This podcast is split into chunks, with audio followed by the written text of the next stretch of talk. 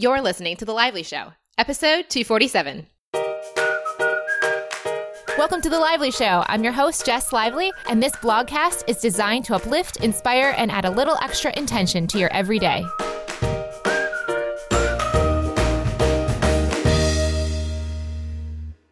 Welcome to the show, guys. Thank you so much, as always, for listening. Today's episode is sponsored by Rent the Runway. For a flat monthly price, you can rent unlimited designer pieces on rotation. So, what you do is you pick three pieces at a time and then keep them as long as you want, wear them as long as you want. And when you're bored with them and you're ready for something new, you can send them in and swap out for new, fresh styles. If you love a piece, though, I will say, let's say you fall in love with one and you really want to keep it, you can get it at a huge discount as well. So, this is a great way to try on pieces that are more investment like and not have to stay stuck with it if it's something you decide that you don't want to keep. I think this is an incredible service. I've used it myself while I was in the States, and I highly recommend checking this out. It's kind of like Netflix for clothing. And what's even better is that Lively Show listeners get 25% off their first month. So if you want to try this out and give this a shot, go over to renttherunway.com slash unlimited and then enter the code lively to get that 25% off your first month. I hope you love it as much as I do. In addition, we have support for this podcast coming from ABC presenting Kevin Probably Saves the World, one of Entertainment Weekly's must watch new shows. Kevin wasn't so great at life. He lost his job and his girlfriend, and he moved in with his sister. But things took a turn when Kevin learned his true calling. He's been chosen to save the world. Now his destiny may be our best shot. Kevin Probably Saves the World has a new episode on Tuesday at 10, 9 central on ABC. If you guys haven't checked this out, please do. I think this is such a fun, light, and aligning episode or series that you can watch if you're looking for something that's kind of along the season four style of The Lively Show lately. It's got a little bit of the fun, the lightness, and also a little bit of the extraterrestrial and what is really going on in this world. Is it as we truly see it? So I hope you check that out and enjoy it.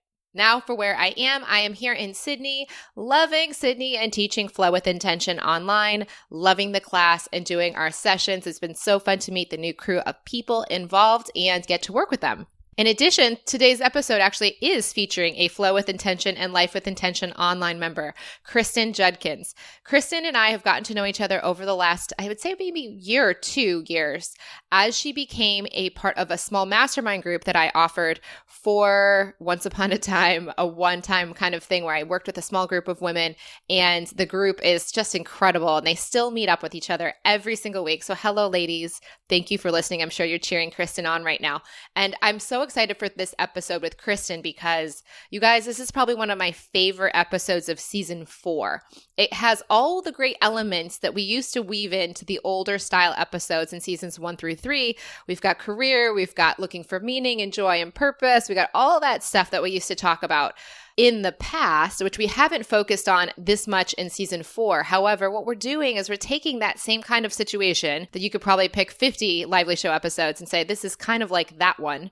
But this one is different in that it is coming from season four perspective. So we're bringing this level of consciousness and awareness, flow, alignment, and frequency to what is something that we used to solve or address in a different way in the past with a different level of consciousness and awareness. So I'm so excited to introduce Kristyn to you and her journey around her career. Like many of you that may be listening, or maybe you know someone like this, she was a lawyer stuck in a job that she did not feel good about. She was having physical symptoms and decided to take another path. But what happens is that that next path wasn't the end of the story. It was just a part of her river. So this whole transformation that you're going to hear Kristyn talk about, I think is incredibly powerful because the realizations and the perspective and the role that she ended up finding the fit in for this present moment in time is truly going to be surprising and ultimately show how someone living in Virginia and a lawyer has just as much freedom, flexibility, and sparkle unicorniness as people like myself for Jacob Liberman or Gregorio Avancini, who's been on the show, that this is truly a mindset and an awareness, a level of consciousness. It has nothing to do about where you live or what you're doing in terms of your job or what freedom or quote unquote flexibility it seems like you have. This mindset is truly the entire game. And when you get that, everything else falls into place. Let's go to the show. Kristyn, thank you so much for coming on the show today. Thanks, Jess. I'm so excited to be here. All right, so let's introduce everyone to you. I'm so thankful that I've gotten to know you over the years, but let's start with telling everyone how you got to where you are. Yeah, so that's a, a long story, but just to sort of keep it light and short, you know, I think growing up, I just sort of followed the equation that many of us fall into, right? We start climbing these ladders, one after the other, sort of always waiting to arrive, right? We go to high school so that we can go to college and go to college so we can go to grad school and, and on and on. And I think we sort of put our happiness and self worth in sort of achieving that next thing.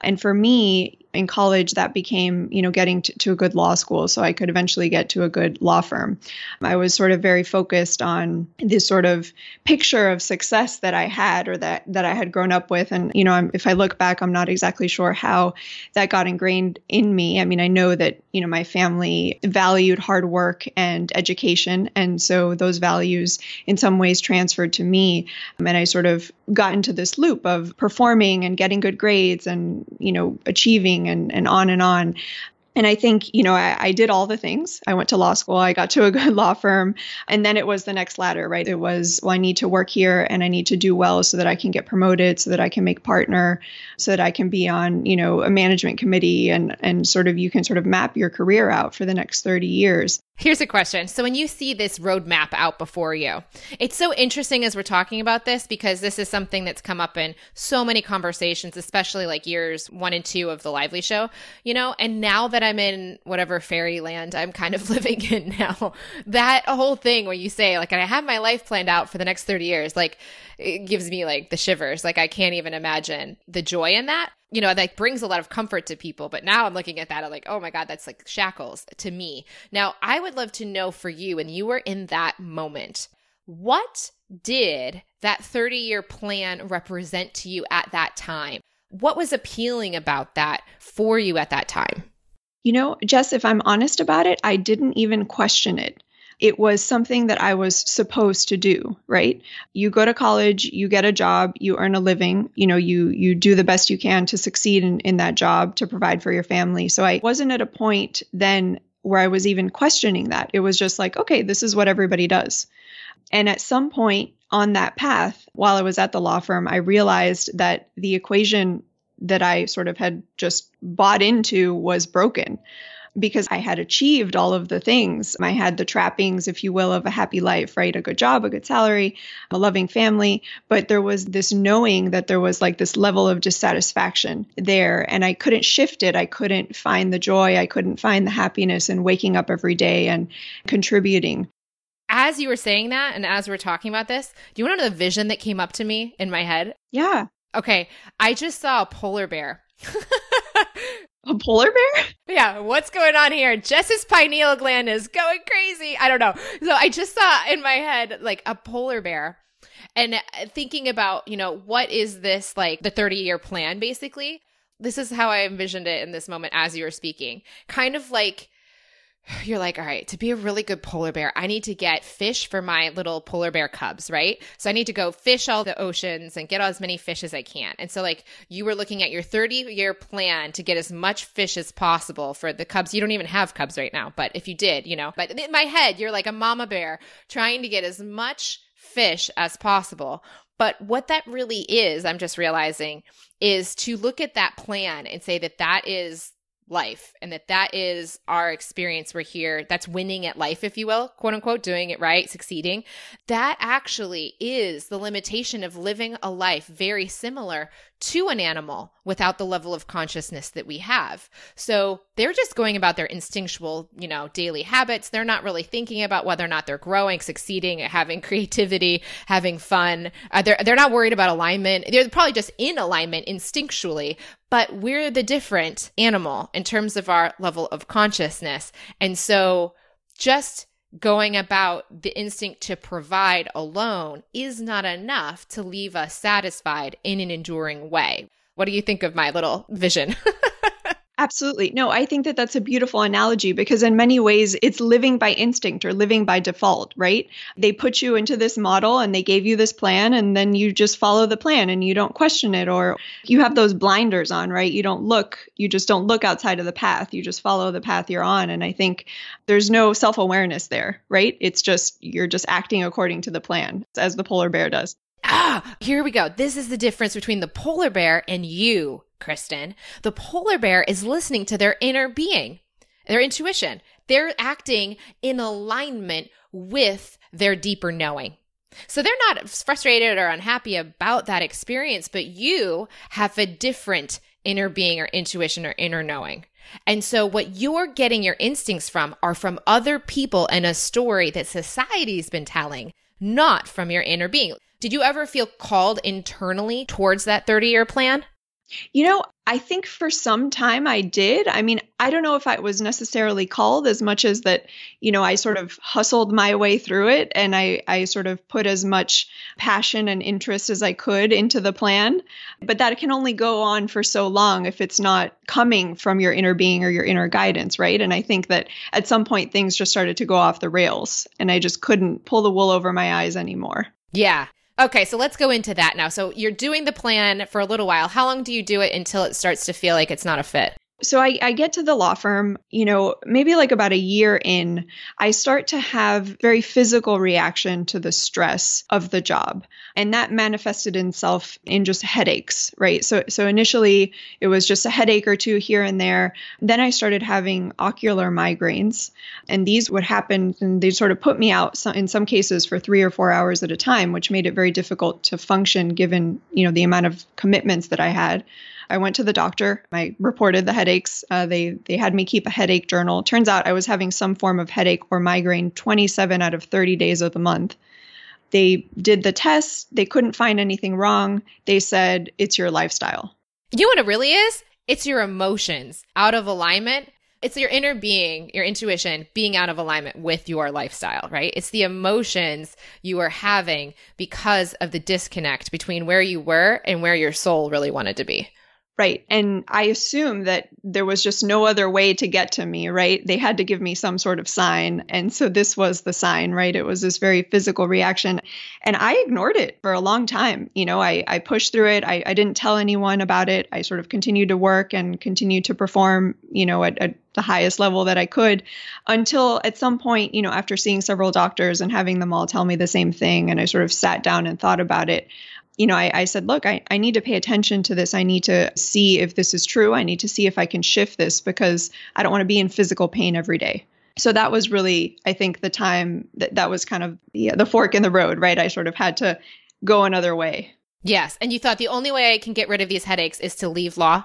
Yes, because they were telling me it was my lifestyle. I didn't understand that at the time. I thought, well, I've been working this many hours and I've been working with this level of intensity for many years. And so I don't understand how it's my lifestyle, but I cannot attribute this physical pain to anything else. I want to step away and I want to see if, if I can find some way to heal these sort of symptoms that I was having. And what is lifestyle when they say that word? Because they're obviously not coming from sparkle unicorn level that we're talking that I'm coming from, right? So what are they're kind of in the like the rational world alone, only looking at the five physical senses. So what are they at their level of perception seeing about the experience?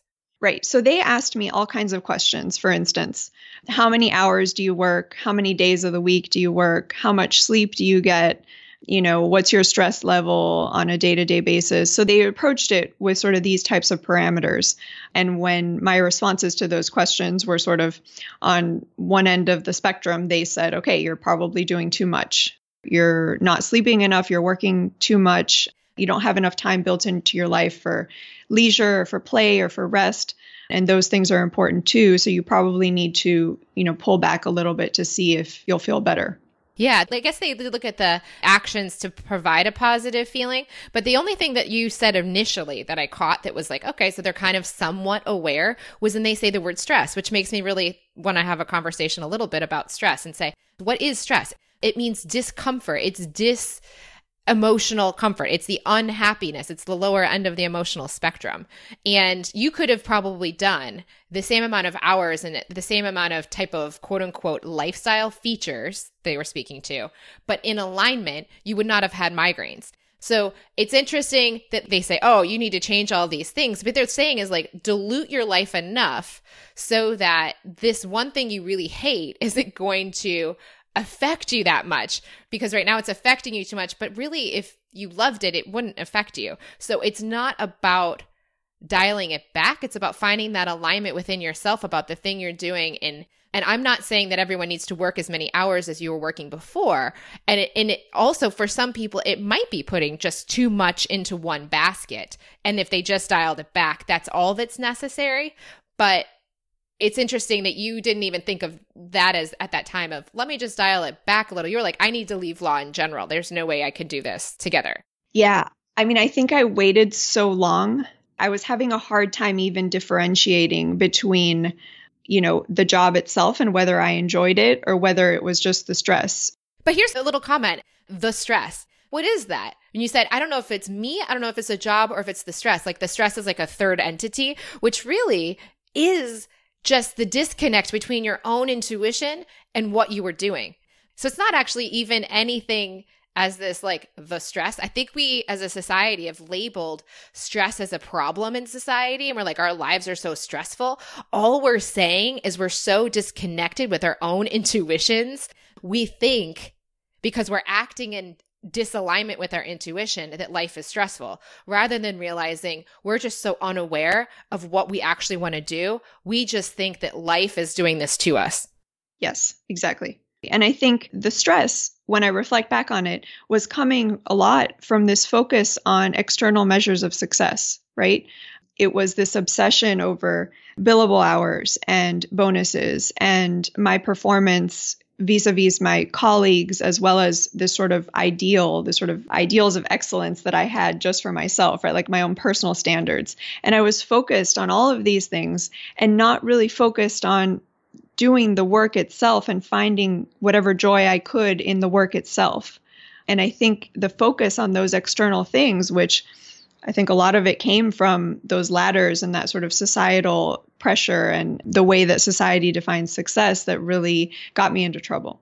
Yeah, and I'm just thinking back to my little polar bear analogy, and it's just like you had a pantry full of fish, and you're like, okay, it's winter, I gotta shore up the fish, you know, or whatever. It's gonna be actually they probably fish in the winter, whatever it is, summer, whatever they hibernate. You like you get all the fish, and you're like, okay, I've got all the fish. Now what? Like there's this missing element to okay, I've accumulated the fish and I've done that and I focus on it and I keep focusing on more fish, more fish, more fish, right? More bonuses, billable hours. All of those are just fish. And you were just like, this can't be all there is. There's your inner being is like, okay, there's more to life than this. Exactly. Okay. So now we're looking at, all right, the stress, you know, the lifestyle needs to change. So we need to shift. What was your experience life in making that decision? Was it like, thank God I'm getting out of here? Or was it an identity loss and crisis? What was it like? It was complicated. so you know, I was still operating under that same programming in many ways. So I decided that before I left the law firm, I needed to kind of have another plan, right? So I was looking for another plan. I was looking for another framework that I could dive into because I I didn't know how to operate. I didn't know how to exist in the world without that. And so I did that, right? I decided, okay, well I'm really interested in integrative health. And I think again, a lot of that interest was driven by the fact that I was struggling with health issues and was trying to, you know, heal myself. So I thought, okay, I'm going to, you know, get certified in this and I'm going to help other people that are in my position, you know, go down this path. And in the middle of all of that, I started dealing with kind of the aftershocks of of stepping away. And they brought up a lot of feelings of unworthiness, again, more dissatisfaction of like, okay, I'm not as good as I was before because I invested all this time in this other path and I have all these credentials and all this expertise. And now I'm sort of pivoting to something else, something sort of wholly different. And I was feeling very like I wasn't measuring up against those external measures of success. So I was in that process of, as much as I was running away from those, I hadn't fully shed them yet. So they were still kind of in my backpack, if you will. I was still sort of grappling with them. And it was a challenging period of trying to discover who I was and what I wanted, and of letting go of what other people expected of me and what other people wanted for me. That's exactly what I was going to ask next. So, who were the people you cared most about their reactions, and what were the reactions of those people?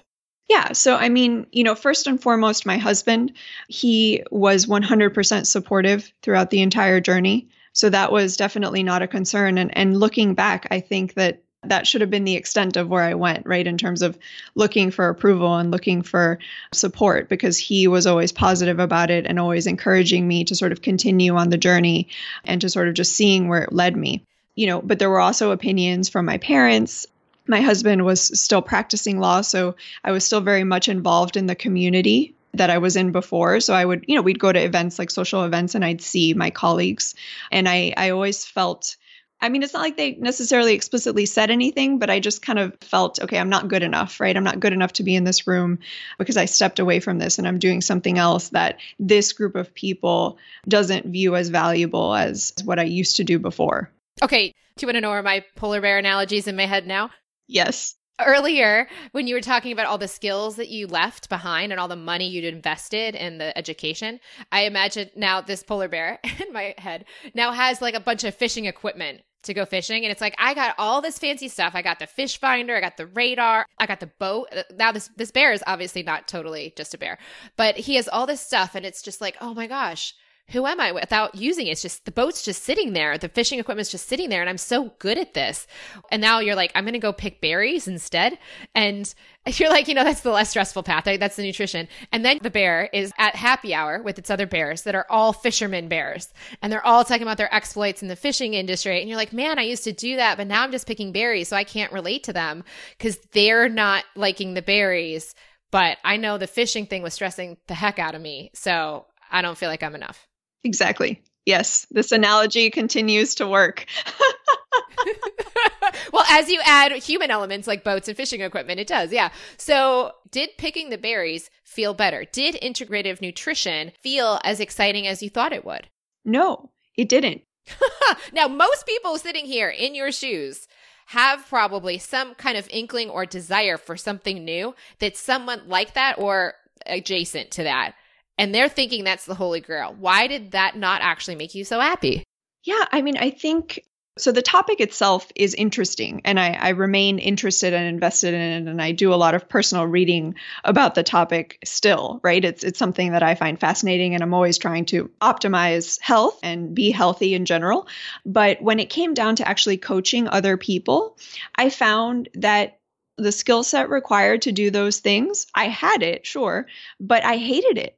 I don't this sort of pressure that comes with carrying a conversation with sort of you know you're you're dealing with people when they're in a very emotional time. Uh, a lot of times they're dealing with whatever issues sometimes weight issues sometimes stress issues sometimes you know eating issues. It's it's an emotional time and, and you you bear a responsibility to help them sort of to sort of guide them through through that journey. And i just didn't feel like I was well positioned to do that or like I had, you know, the expertise or the or the desire even to sort of play that role for somebody.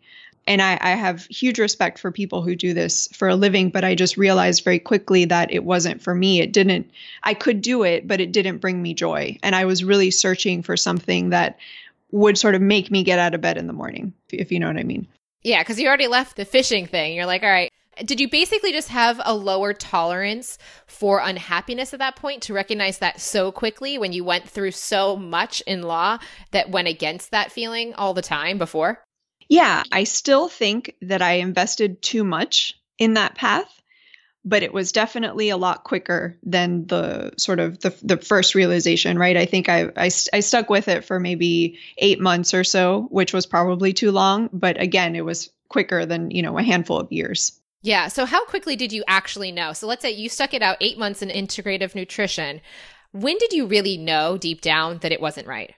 I knew the first week of the certification training. okay. So, how did you know that it was wrong then? So we had sort of a couple of days of training and, and the training was very it was a practicum right? So it was very much focused on hands-on practice. So the second or third day of the training they put us into these triads right? So it's a group of three people um, and one person would act as the coach the other person would act as the client and then there was a third person who would give feedback.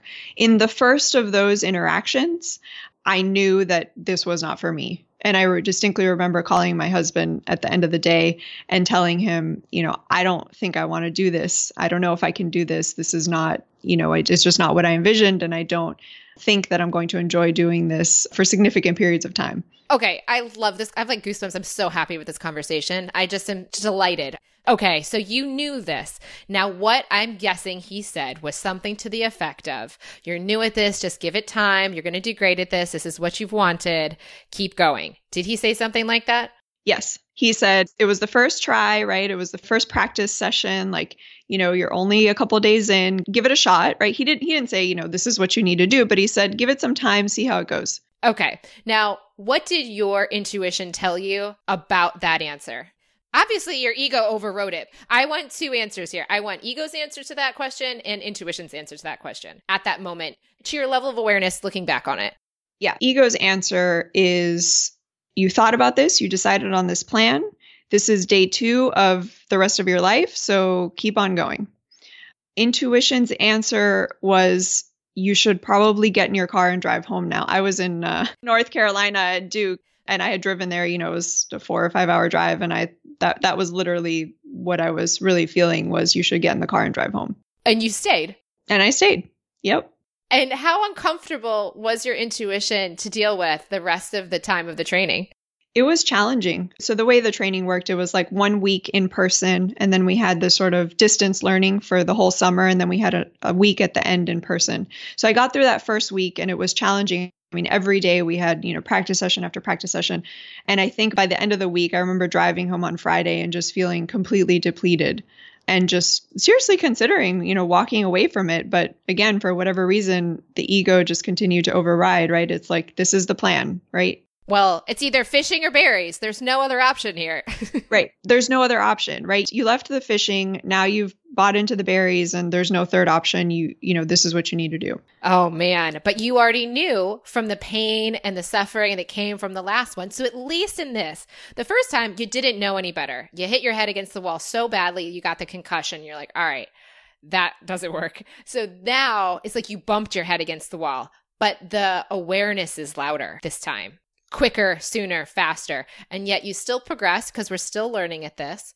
So you're just bumping your head. You kind of, you don't have the whole concussion, but it's like, if this is what you left fishing for, did you kind of feel like, why even do it to some degree? Like, but then what else to do? So you just kept pressing forward? Yeah. I mean, in many ways, it was a positive shift because I did sort of experience an improvement in the headaches, right? So I was feeling better physically. So that was positive. And I think that in part I, I mistook that, right? I thought, oh, this is getting better, so this must be a sign that it's the right path.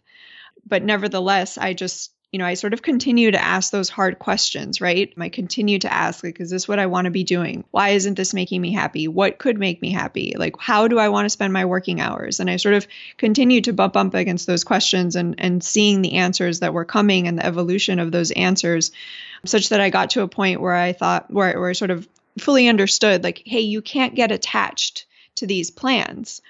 You know if you're going to identify a plan that's fine. Try it. And as soon as it feels wrong move on. There's no reason to get attached because that's what causes the suffering when you sort of continue to go down the path that you're attached to and it's not a fit. It's not in alignment with what you're meant to be doing. I have goosebumps, girl. You're you're preaching it. So, all right, you're totally right. Now here's a question. Your intuition said, "Pack up the bags, lady, and go home." So obviously your ego at the level of the problem was like, "No, this is the only solution. It's either fishing or berries. This is it." But what would your intuition have done if it went home?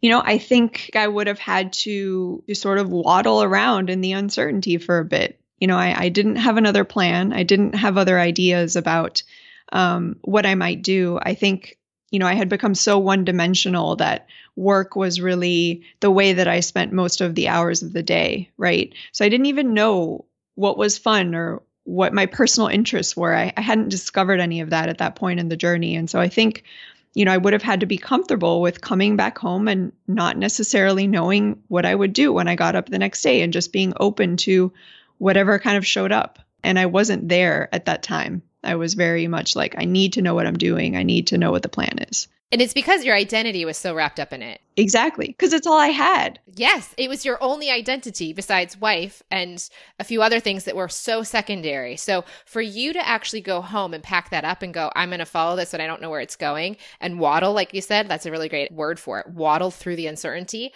That meant total ego death to your ego in some way, shape, or form. And it was like, hell no, I'm not doing that it's too scary. I already left the one thing. This is my life preserver. It's got to be this because otherwise, what else do I have to offer the world?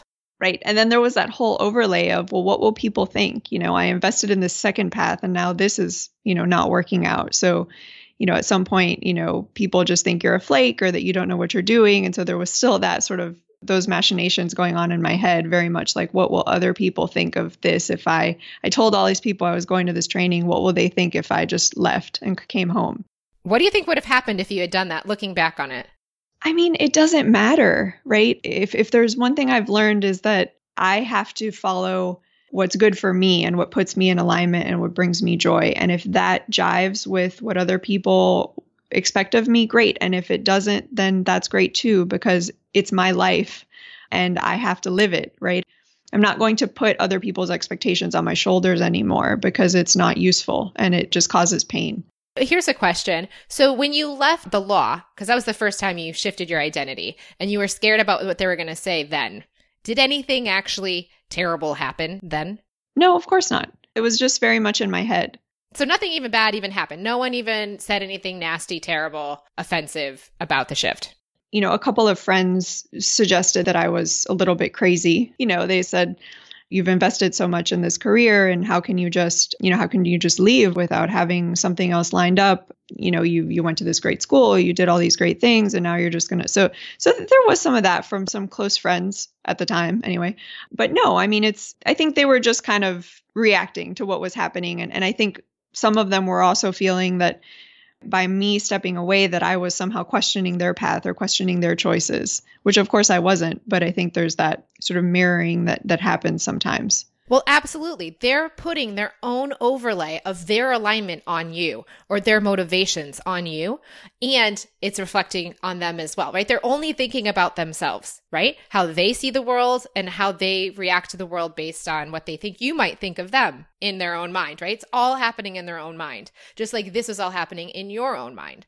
And it's beautiful to see that and accept that and recognize like if someone loves you, it's a reflection of what's inside of them, which is love. If someone hates you or is upset, it's a reflection of their own fear. It has nothing to do with your actual state of being. But as you get really clear in your own energy, law of attraction won't even bring those things to your forefront, right? So in the beginning when you fear it you'll you'll attract it. Like those people that have that reaction you will find them because you are expecting your reticular activating system is like on high alert for all of the cars and the in the dogs in the world that you have and also for this kind of reaction that you're fearing but at the same time kind of seeking by giving energy to it.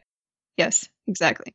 But if you get over that and you just get really clear on your energy and i'm not saying this is easy to do it's just possible that one of two things happens. Either they don't show up in your life or it's like water off a duck's back. It just does not stick. And you recognize, oh, this is a reaction or a reflection of what's inside them. Has nothing to do with the reaction or what's inside me. If I get stuck on it, then I know that's a reflection of something from me. But otherwise, everything is just a reflection of them. Yeah. And and there's just such great freedom in realizing that even if it's not always attainable, right? I mean it's it's a process, right, of of learning and understanding that, but there's such freedom in in knowing that and in knowing that hey, it's it's not about them, right? It's it's just about you and how you feel and you don't need to worry about how other people are perceiving your actions or your thoughts or your your path, if you will. I was going to share this in the show because it happened with you here. So this is a little bit of a tangent, but a, a smaller version of this. So yes, it can be huge identity shifting stuff like career changes or whatever. Not that that's actually that important. It's just big to the ego, right? It's really not that important how you make your money or if you make money at all. It's really not in the grand scheme of the world that big a deal. It just feels that big to the ego because it defines itself in such a large way often from that perspective in our society at this point in time, especially in Western culture.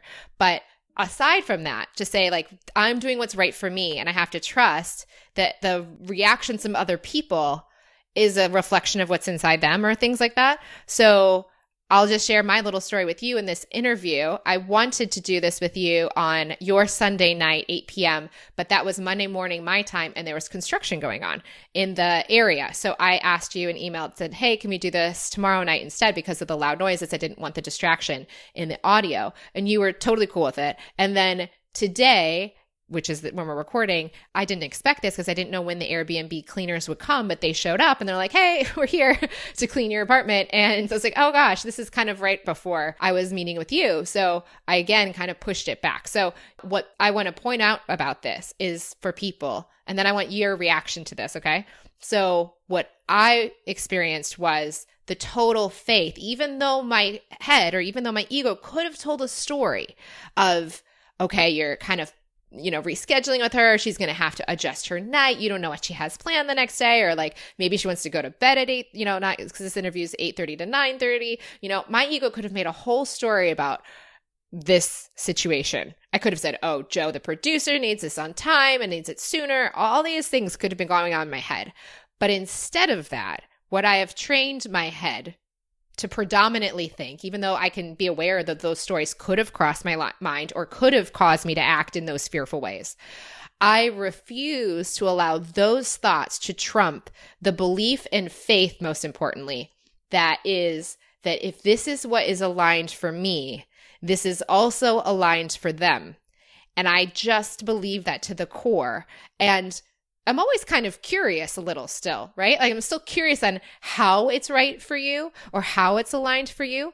And I also have the realization just to this same, this is just a microcosm of this bigger shift that you were making. So you're worried about their reaction. So if you had had a negative reaction, in the same way, I would realize this is a sign of what's in them. It still has nothing to do with me because, especially in this scenario that I just shared with you, I can't control the construction outside. And I I guess I could have chosen not to have the Airbnb cleaners clean, or I could have asked them to show up another time. I could have done those two things. They're all, everything's a choice.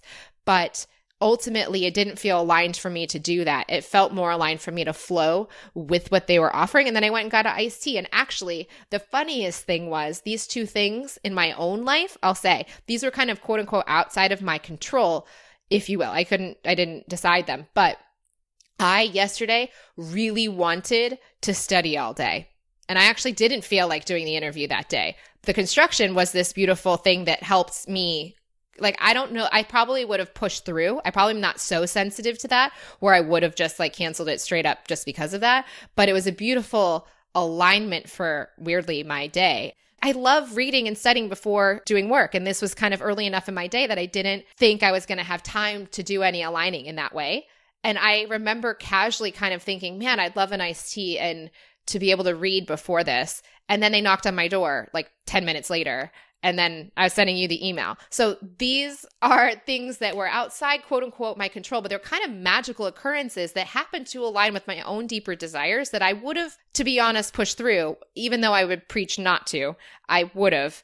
And I now want to hear your side of the story with those two postponements. Yeah, so it's so fascinating, Jess, because yesterday was so it was my Sunday. You know, we just have a, a, deadline coming up, and and so I worked most of the day, and and just by the end of it was feeling kind of low energy and just I just didn't feel like I would be at my best, and and I wanted to be in that place, and I, you know, I was just telling my husband that, you know, I thought, oh, you know, I wish I wouldn't have had to work today because it just would have been so much easier if I could have taken that time. You know, uh, getting into alignment is very much part of my day to day now as well. And um, I, I would have wanted that time to do that before we connected. And lo and behold, I turn on my computer to get everything set up, make sure everything's in order before we hop on the call. And I see your email about the construction.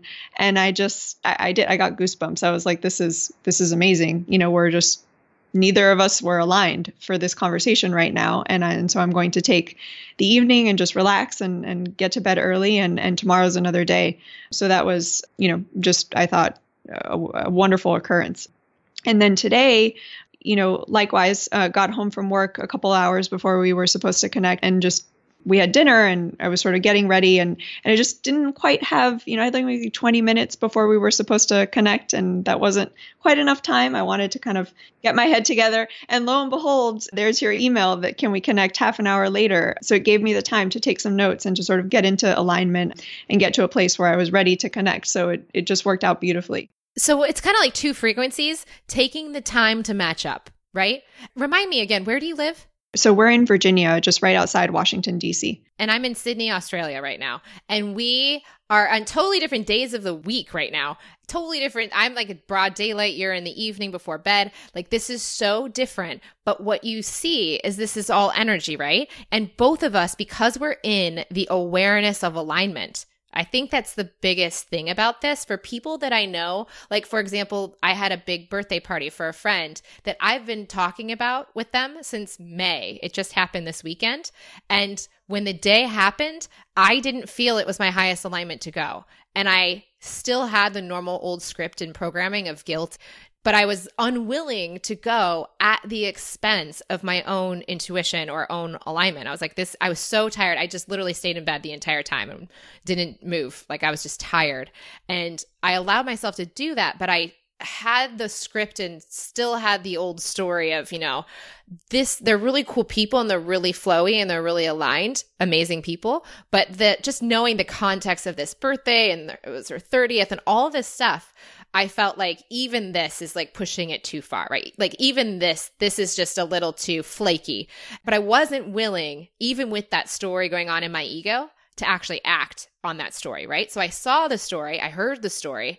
I kind of didn't love the story I was feeling it because I was feeling some feelings around it, but I was unwilling to act in alignment with it, which would have been going against my own intuition or alignment at the expense of just showing up for them. And I sent them a beautiful, honest email. I just like kind of channeled my intuition about what to say and just told them I wasn't feeling it, but I'd love to meet up later. And they were like, all love, hope you feel better. So sweet. The next day was my birthday. So many great messages. And it's incredible. And I think that that becomes more and more common the more and more you get your alignment set and you start attracting and connecting with people from this pure, I don't want to say vibration, but from this pure alignment other people are so accommodating. Once you've set your own alignment for this new level, the people you attract in your life too tend to be on that level. And those people on that level are so flexible and flowing, I find, because you are, that they're the reflecting back to you of that.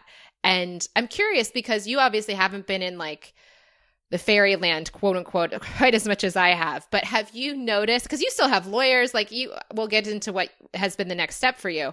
But how have you ever experienced any of this stuff in your own life? I'm curious about sticking to your alignment even when you're not sure how it's affecting someone else.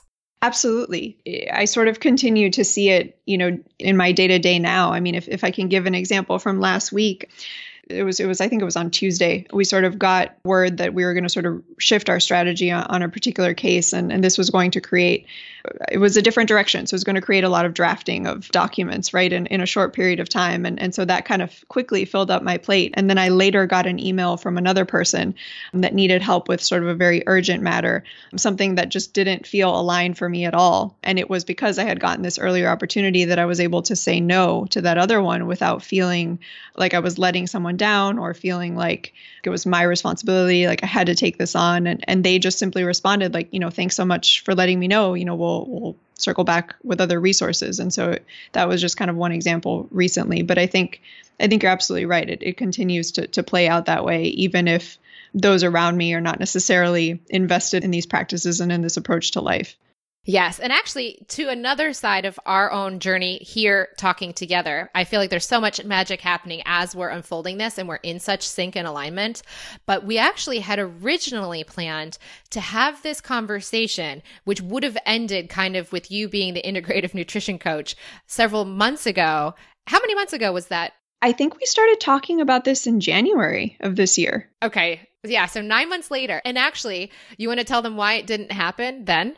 I think we had just emailed and kind of touched base about it. And then we sort of lost touch for whatever reason, like who knows why. And then we just kind of, we reconnected and it just wasn't a, I don't know, it just wasn't, it didn't feel like a fit. It didn't feel like the story was still very much evolving, right? I, there was some sense, I think, on both of our parts that this wasn't the story, right? There was going to be more. And I think we both, I, remember writing to you and saying, "Hey, you know, I'm I'm going to I would love to do this with you, and I'm going to have faith and trust that if it's meant to be, it will come." Right, and and we just sort of left it there, and and then here we are. Yeah.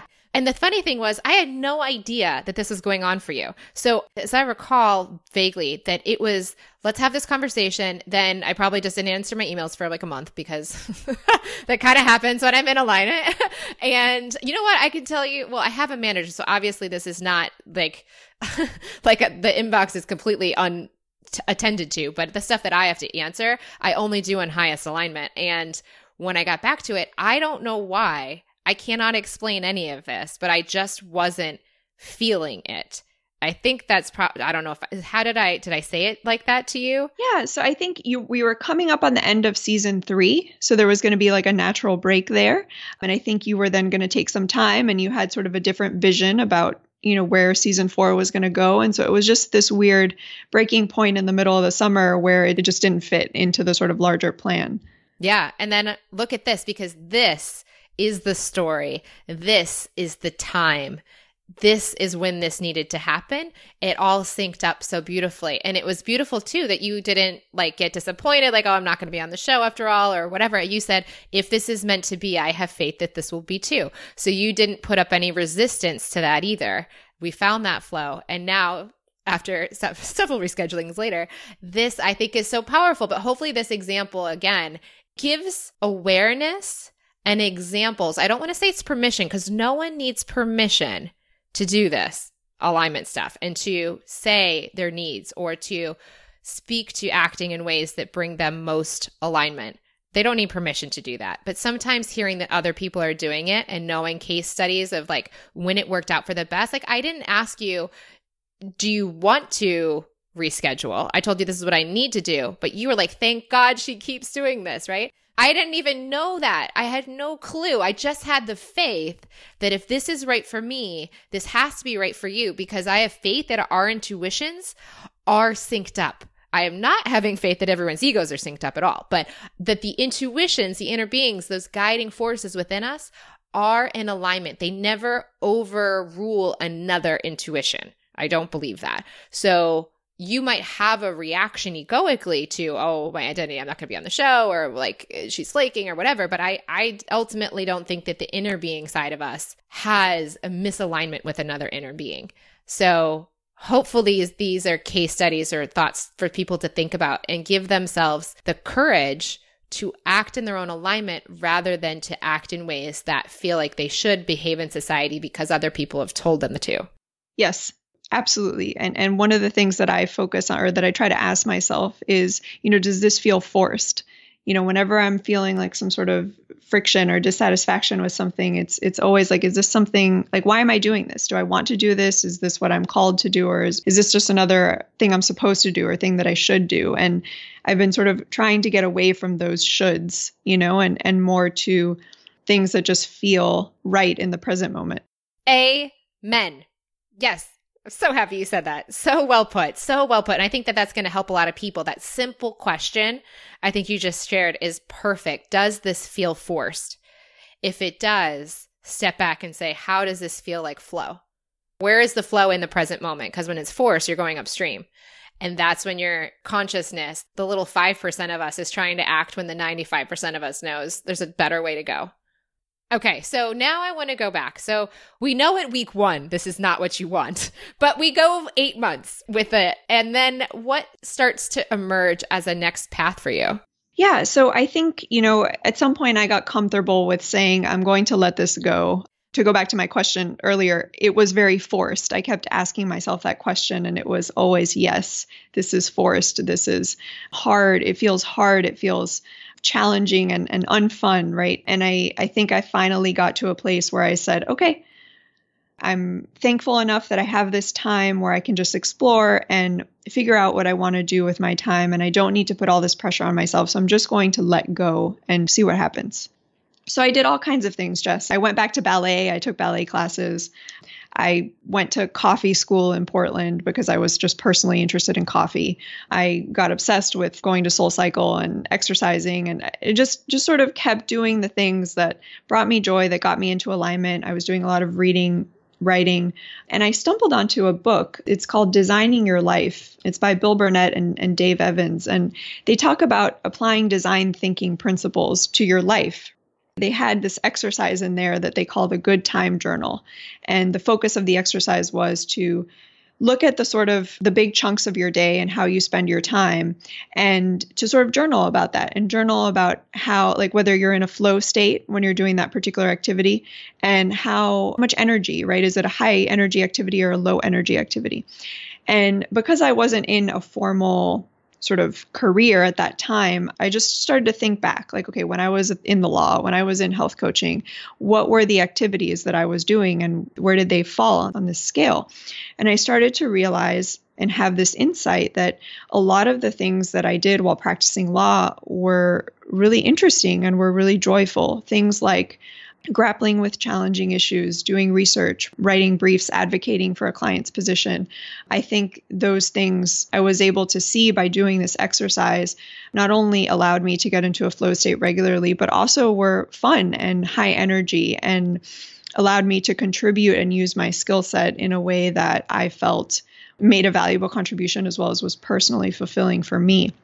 So I started at that point to think about, well, gosh, can I actually step back into this in a different way, right? In in a different paradigm than than the one that I was in before. And is there a way to do this so that I can have fun with it? And that meant sort of not doing some of the other things that were involved in the job, like again, you know, public speaking and sort of some other things that I didn't enjoy as much. So I was trying to see if there was a way that I could kind of compartmentalize this and do more of what was joyful and less of what was forced. And they went for it. You know, I, I sort of approached my law firm, the, the law firm that I worked at before, and I I had this sort of very frank conversation with them and and they were most delighted to have me back. So I thought, well, I need to try this. I need to see if this is a good fit in this different way. Okay, now here's what I would love to know. What was the ego thinking and what was your intuition thinking at this point when it dawned on you that maybe law is the place to go back to? Well, my ego was, I think, kind of scared. There was a lot of catastrophizing. It was like, well, you're going to go back and you're going to end up in the same place. You know, a month from now, you'll have headaches again. And, you know, you're going to sort of have all the same problems that you did before. I think my intuition, on the other hand, I can't really say with with any specificity other than that it felt like the right thing to do. I just had this knowing that right now, and again, there's no attachment to this. So, although this is a good fit today, I know that it may not be a good fit a month from now or a year from now, and I'm okay with that. But in that moment, there was just this knowing that this was a, a good option for me. I just love this. I just think this is going to just open up so much freedom for people because they think the freedom is in the 30 year plan. it's the opposite. Like that is locking you in to something versus what you have is the freedom to find joy in the present moment right now and do that in any way possible that feels right for you. Now, when you did all the fun stuff that you did before, do you think that decompression and that exploration was a part of you enabling yourself to come back in this empowered way too? That wasn't just about trying to be the coaching and then realizing that wasn't right and then just going straight back to law? It was because it allowed me to rediscover who Kristyn is, right? Not not the lawyer Kristyn and not the hardworking Kristyn, but just who I was and the things that made me happy and the things that I enjoyed doing. So through these activities, I developed an identity that was separate and apart from work. And it allowed me to feel less one dimensional and feel like, hey, I can do a variety of things and I don't just have to do this one thing with all of my time. I have these other interests too that I can spend some time on. And in that way, I can have many outlets, both for creativity, for flow, for joy. And I can use these, these tools, these activities to sort of build a life, a multifaceted life that brings me a lot of joy. Yeah you know, you're at your journey, so you're going to find this in a way that resonates for you. But for me, I can tell you at this point, if you ask me, what do you do and where do you live? The real on I won't usually say this unless I'm talking to unicorns, but I'll just say, like, if I was talking to a unicorn, they would totally get this. You know, I would say, I'm a growth seeking being living in the present moment because I don't live anywhere. And as far as what I do, like right now, I'm really into healing stuff. Like I'm learning about healing as a modality. I used to be in quantum mechanics. I still like it, but it's no longer as exciting as healing is to me now, right? So where's the show going? Who the heck knows? I don't know, but I don't care. All I know is that I'm doing what makes me happy right now. That's looked like a lot of studying. And I think it's going to shift to deep experience in the future. And what's cool is that, yeah, this for you is a really, it is a journey of what you do and how you feel. But ultimately, I think it's the ego's identity relieving itself and shedding layers after layers without you having to have some giant massive ego death it's just continuing to peel back and peel back and i hope too that the activities you found that are beyond the work also continue to not define you. So you're not a soul cycler and you're not a ballerina. Like you're just Kristyn doing what makes you feel happy right now. And that can change in every way, in every moment, at any point in time. Absolutely. And I think that, you know, the growth seeking being concept jives with the non attachment, right? I mean, I'm not going to get attached to this identity to to being this or that or the other thing because that's going to shift, right? I'm if I'm a growth seeking being then necessarily as I move across the journey that's going to shift and and I think I'm in a place where more and more I'm trying to embrace that growth and that shift and I guess the words that I used to say that are just hey not being attached to this path or to this outcome and just kind of going with whatever it is that is flowing to me in the present moment and embracing that. How does it feel to be back now? It feels so different I feel like a totally different person. Those other things, those external measures of success that used to sort of trap me before, are just not even in my view screen anymore. But I needed to go through this journey to find the internal motivation, the joy in the actual work itself, in the day to day of doing the work as opposed to wondering how that work helps me to measure up against the sort of society's picture of success right? So, so it was a shedding of those external expectations and an embracing of the sort of day-to-day activities that bring me joy and that allow me to get into alignment in the present moment. So do you get an alignment at work now I do. I mean, I it, it, starts early in the morning, you know, well before I get to work, and I sort of do the best that I can to to keep that up while I'm at work. You know, of course, things happen, and and not every day is a perfect alignment day, but I, I do what I can, absolutely, to stay in that place for as much of the day as possible. Absolutely. Going back to our polar bear analogy, instead of looking at your pantry of fish that you've stocked up and you're like, okay, this freezer is pretty freaking full. Like, what else do I got to do? You're actually going, oh my gosh, I enjoy the act of fishing and I don't need to have a freezer full of fish because I'm fishing one day at a time and I have a fish to eat right now. Oh my gosh. Yes. It's so perfect. Yeah. So here's a question How did they react when you came back to the office? And how do they perceive you now since you feel totally different? Did they notice that shift too? Yeah. You know, in many ways, I don't know the answer to that question. I've been back for about uh, maybe six, seven weeks now.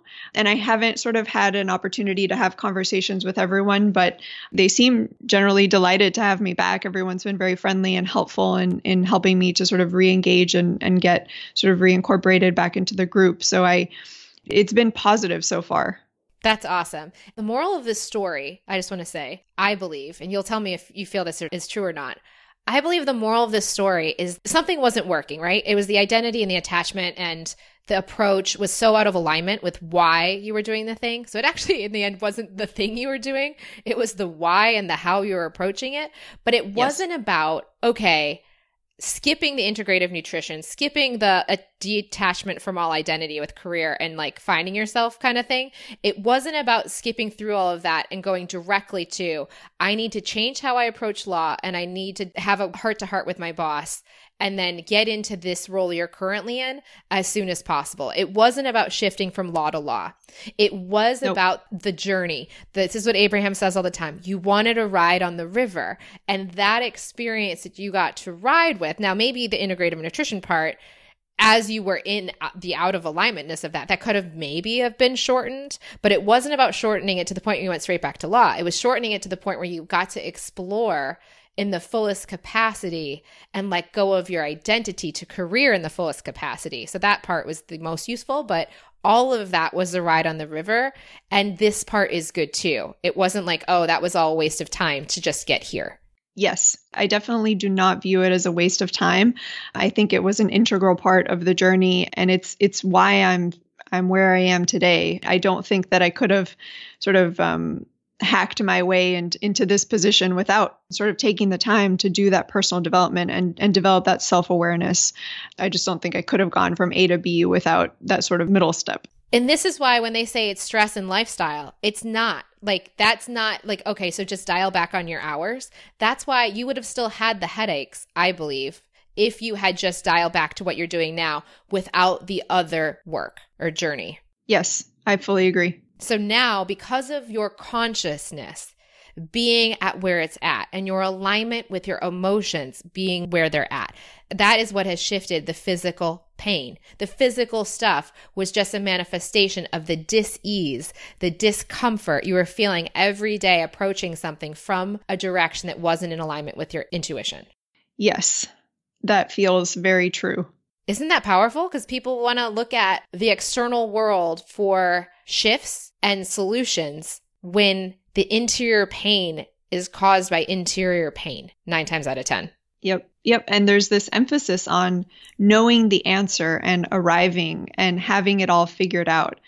And I, I get that that's an, an easy path in the sense of, you know, you, you just, you know what to expect and, and you just get up every day and you do that thing and then you go to bed and you wake up and you know do it again right rinse and repeat but th- this other path this path of paying attention asking questions looking for the joy and the flow and what it is that's in front of you in the present moment that's not always an easy path but it is a more fulfilling path and it's, it's a path that's going to i think ultimately lead to a life with more ease and and more joy yeah, it's actually living the way the polar bear actually lives, which is from its alignment. Yes the polar bear continues to be useful. Sorry about this polar bear, guys. I just like, I keep thinking about her and her life and how, you know, we said in the beginning, the difference is we're not here to be instinctual. What we're not here to be is to follow the instincts of other people or stories other people are telling us. We're here to follow what's inside of us to grow. The thing is, by the way, you feel this freedom and this flexibility and this uncertainty and this growth in law which when you signed up for this was like the 30 year plan. How do you look at your plan in the future now with law? I don't plan 30 years ahead anymore. I don't plan a year ahead. it feels very sort of constricting, right? To, to plan that way. I'm much more focused on the fact that what I have is today. And I'm focused on making the best of that and contributing in the best way that I can today.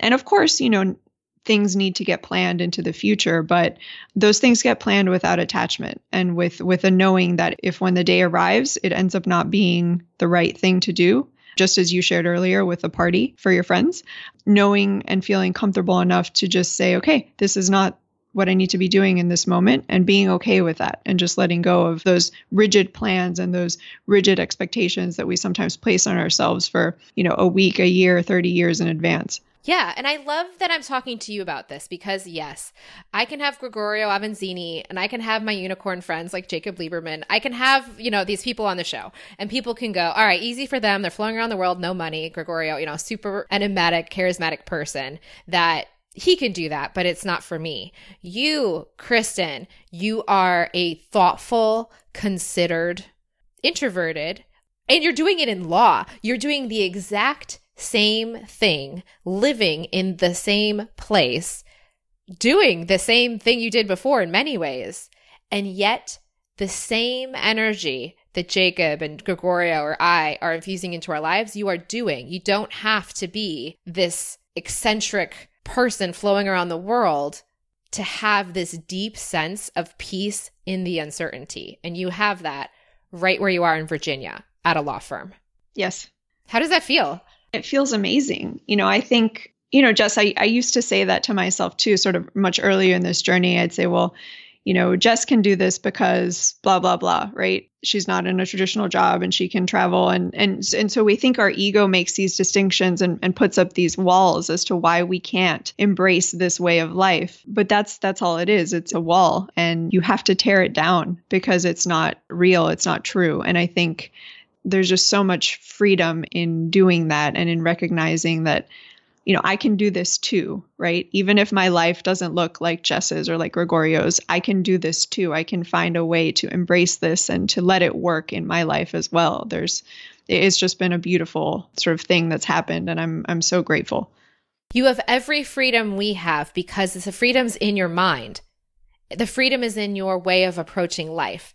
It's not in the external things. And honestly, you may not really want to flow around the world like Gregorio does, right? So that wouldn't be your highest alignment. So it's not your personality. And like for me, I'm not flowing around the world without money like Gregorio is. That's not my highest alignment. Jacob Liberman travels a lot, but he's more based in Hawaii. And so everyone's following the path that's right for them. What I love is you're showing that mindset is everything. And if you chose to change your life dramatically, you know you could do that if you wanted. Right now, it's the choice not to. Yes, exactly. Because you have that freedom within yourself. So I love and I thank you so much for sharing this. So now let's wrap up with the last two questions. One is now you've just talked about a ton of internal doubts or resistance, but is there any currently going on in your life? Or are you feeling pretty chill at the moment? I mean, I'm feeling chill. At the same time, you know, I, I, don't want to give the impression that, you know, every every day is is a perfect alignment day and and that there aren't, you know, struggles and that there aren't times when I fall back into those old sort of thought patterns um, that, that we talked about on the show. I think I think if anything, I, I continue to, to work through those issues and, and as they come up, I'm getting better at working through them more quickly and getting back into alignment more quickly. But I think that that's something that will always sort of be the case. I mean, we're we're going to face some struggle on on the journey. Um, that's what makes it interesting. It's what makes it fun. What I can say is that I'm committed to working with those obstacles and with those thought patterns and and with those days that feel out of alignment and working with them and really trying to reconnect with the mindset that I want to embody and with my inner being or inner guidance to get to a place of alignment. So so I think it's it's an ongoing work in progress. And actually, I'm sure a lot of people are curious as a lawyer, what do you do to get into alignment before work and during work? So, before work, the first thing that I do typically when I wake up in the morning is I meditate. I try to do 20 minutes. Some days I don't have that much time. So, I, I try to just do as, you know, whatever I can, right? Five to 20 minutes, whatever allows. And then I do some journaling. You know I, I, find it helpful to to just sort of get my thoughts on paper and work through any issues. My go-to for getting back into alignment is typically the journaling right? It, it's writing down my thoughts and noting the emotions that are connected to those thoughts and then trying to reframe some of that so that i can get into a place of higher energy higher emotion. I love that. Anything at work that helps? That's what it is the journaling. You know i might just take a break sometimes I just need to step away. I'll, I'll, often maybe listen to a podcast for 10 or 15 minutes. I, I, listen to yours, Jess, and a handful of others that just always sort of put me in a good mood. Sometimes just a song or two. I have a sort of playlist of songs that are sort of high energy that help. Sometimes it's just a quick walk outside to, to get some fresh air. So it just kind of depends on what I'm feeling in the moment. But I'd say the one I reach for the most often is just the journaling. I love that. And so I'd love for you to tell two people what you would say just starting out in this journey. One is you with the headaches at the law firm, and the other is you one week into your integrative nutrition course. okay, so to the girl with the headaches at the law firm, I would say ask for help. I think there's a lot to be said for a support system of people who care about you and who are invested in in helping you work through the issues and and in helping you sort of get to the other side.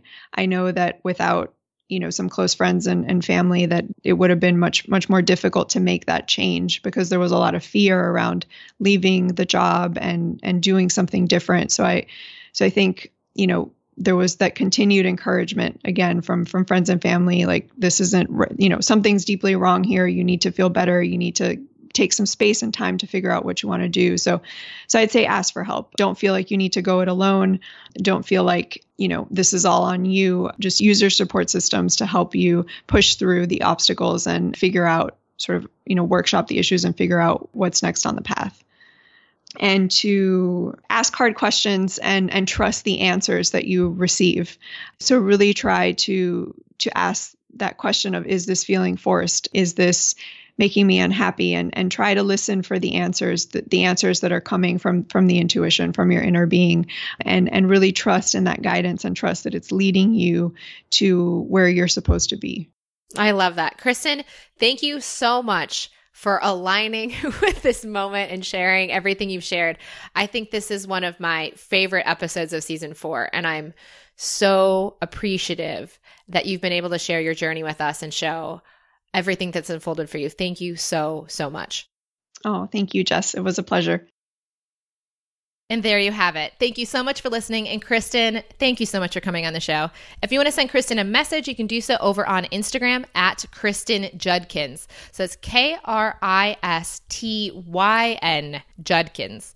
And if you want to find me on Instagram, Snapchat, or Twitter, you can find me at Jess C as in career lively. And for show notes for this episode, head over to jesslively.com slash Kristyn Judkins. Before I share where I'm headed to next, I'd like to share about today's sponsor, FreshBooks.com. You guys know it. I love my bookkeeping software. I can't even believe that this is a sponsor I have on the show that I get to rave about and that I would ever be raving about bookkeeping. But that is the case all because of FreshBooks. I love using it. it is perfect software for creatives that have small businesses that need to do invoicing, need to track their expenses and just do the bookkeeping, but they want to do it in a way that feels fun, it feels like their brand and it feels aligned with the other things they like to do on the internet.